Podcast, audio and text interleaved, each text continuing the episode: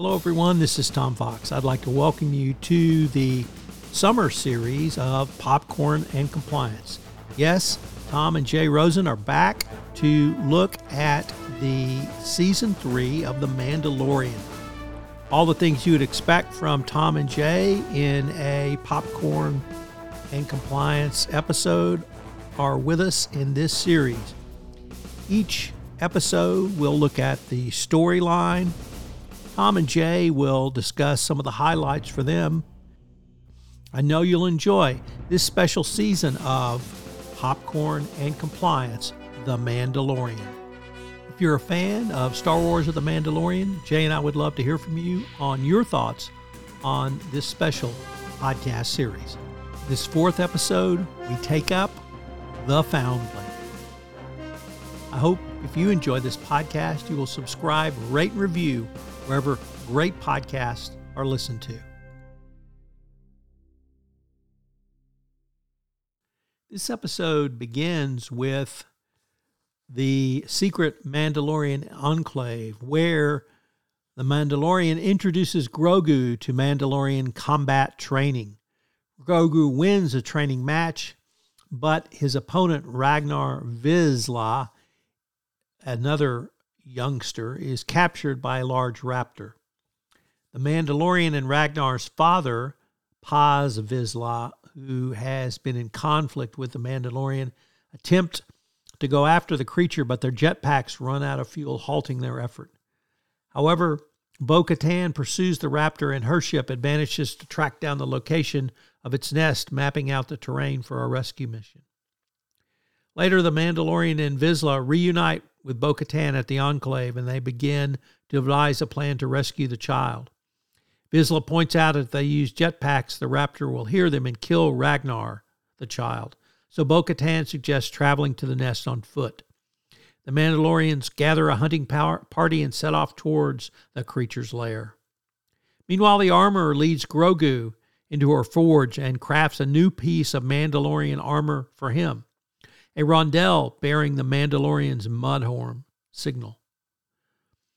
As she works, Grogu has visions of the siege of the Jedi Temple during the initial enactment of Order 66 and his rescue from the temple by the Jedi Master Kelleran Beq and sympathetic members of the Naboo armed forces. The next morning, the hunting party manages to reach the raptor's nest, but they discover the nest is empty. Vizsla's overeagerness to save his son disrupts Bo Katan's plans and alerts the raptor to the Mandalorian's presence, leading to a difficult aerial confrontation in which Bo Katan and the Mandalorian's son is uh, the Mandalorian himself rescue the boy unharmed, kill the raptor, collects its chicks to be trained, and earn the clan's eternal gratitude and respect.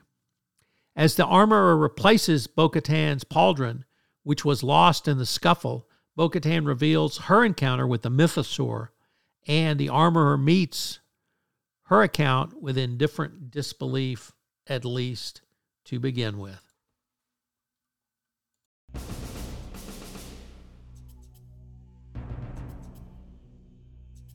Jay, we are at episode four of season three, The Foundling. What were your initial thoughts on this episode? My initial thoughts were I continue to love the development of Grogu. And initially, I loved him as a cute little puppet. But he's, I don't know if there's the cult of Grogu, but I am there. Uh, I'm wearing my Karate Kid t shirt, and there is definitely, I'm not sure if it's in this one, but we're going to talk to a point where Grogu is basically fighting Ralph Macchio and they're doing the scene from the tournament that you've got three hits and the first team, first combatant to get three hits on the other person wins. I'm all about Grogu for this episode. So, fun fact that I'll start with this episode was actually directed by Carl Weathers. Yes, Apollo Creed himself dropped down to handle the directorial role in this one. I didn't know he did directing, but he does, and he did this episode. This scene, I have to admit, I have never seen The Karate Kid, nor any of its remakes. Now I know where the three came from, but I took this opening scene where you mm-hmm. saw it as inspired by the Karate Kid. I saw it as bullying. And the way you defeat a bully is to stand up to him. And maybe that was the whole point of the Karate Kid. But the covert, which is the group of Mandalores or Mandalorians, they believe in a very Spartan regime, and foundlings are trained literally in hand to hand combat with each other. And so the militaristic aspect of that I found a little disconcerting. Nevertheless, Grogu accounts himself well. He uses his full powers. He whips ass on the bully and they shake hands and walk away.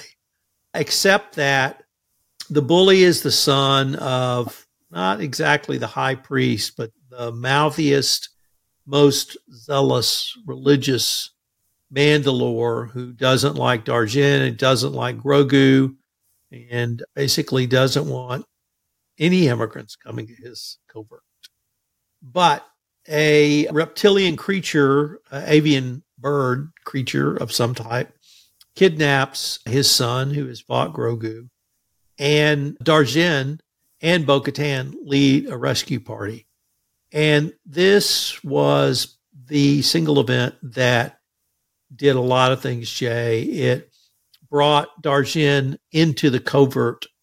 And when I say covert, that's the group. It's not covert undercover. It's that's the name of their group, their clan. It established him as a member of that covert. It established Bo Katan as a leader that we'll get to at the end. But also, we knew she was a fairly fearless fighter and that was emphasized again in this episode.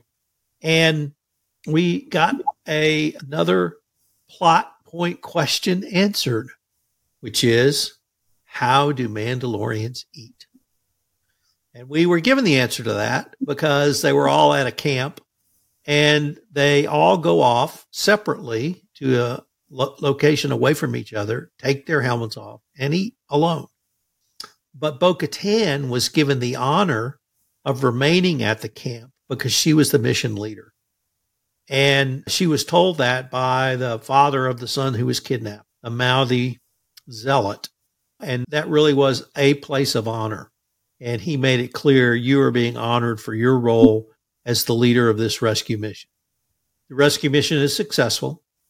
And so that really cements Bo Katan as a leader within the covert and gives Darjin, I think, additional credibility within the covert, and that will mean to the greater Mandalorian community as well. And this episode ends with Jay, the mythosaur coming sort of full circle.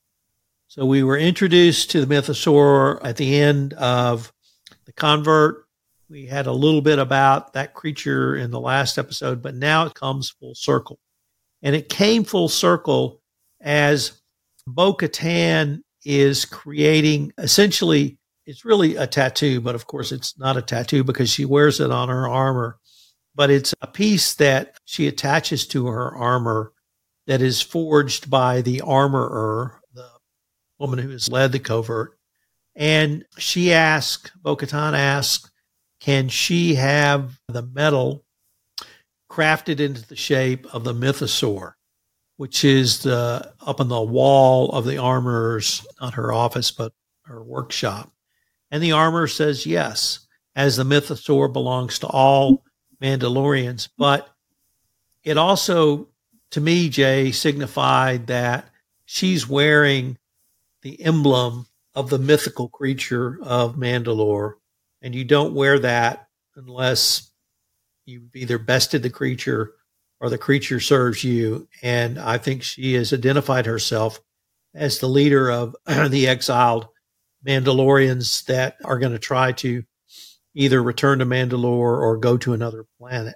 A lot of psychology in this episode, some, of course, some great action as well. But what started for me as a very troubling fight scene by a bully and Grogu really expanded out to tell, I thought, a very compelling story.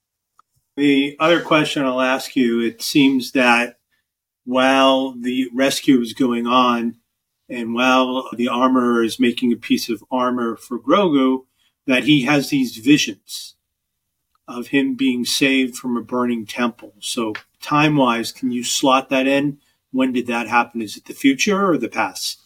One of the either interesting or difficult things about season three was you had to cross reference Boba Fett because the end of Boba Fett season three had parts around Grogu's story.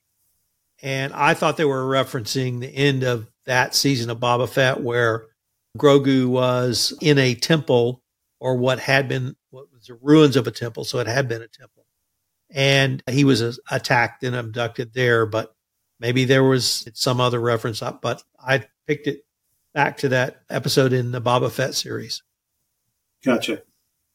So, what did you think about the sort of psychological play, starting with the scene where he defeats the bully and the three darts, and then moving to the capture of the the bully, the son, and then the mission to save the son, and then most particularly the end where Bo Katan gets the mythosaur attached as a medal on her armor?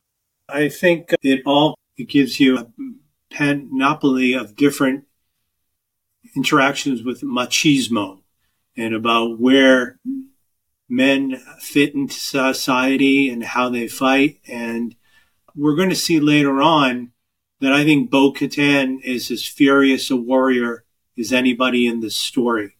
There probably should have been some more women who were fighting along the covert with them. But I love the couple of episodes. There was a scene where he comes into her and wants her to help him lead founding, going to where the poisonous atmosphere is and going underneath where the mines of Mandalore used to be. And she's just sitting there splayed out on this double, it's, it's almost like a leather couch. And it made me think of either Conan the Barbarian or I think in one of the Conan movies, I think there was a famous basketball player who it was the second one, Wilt Chamberlain. Wilt Chamberlain's there. So again, just when you look at her body language and she's all splayed out, she's like this warrior and she's, I don't have time to go underneath your little planet and see whether or not it's toxic. I am Bo Katan, the warrior. So I think she, she does it for all of us. Well, and that's that's a great pickup, Jay, because it really shows her evolution that yeah, you do. And you have to lead and you have to lead not simply by example, but you have to lead by actually saving people and doing the things we expect of a leader. And we expect a captain who's going to lead from the front, not from the command post in the rear, or a big castle splayed out like a Greek goddess or in a Roman orgy. Yeah. Uh, so I saw a lot of evolution of her character, particularly at the end with the mythosaur. I thought that was really significant. Jay, I look forward to taking up the next episode with you, which will be episode five in season three, The Pirate. And until then, I am Tom Fox. And I'm Jay Rose.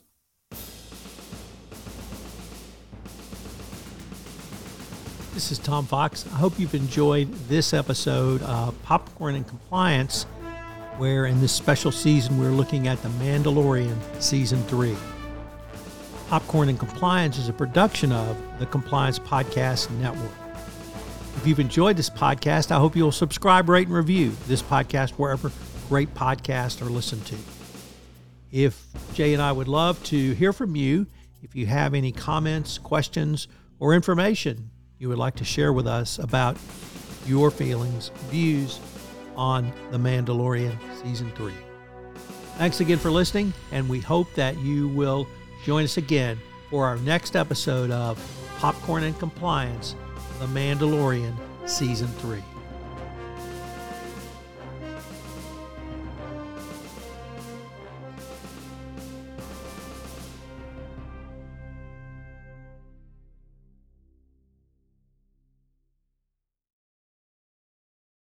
This podcast is a part of the C Suite Radio Network.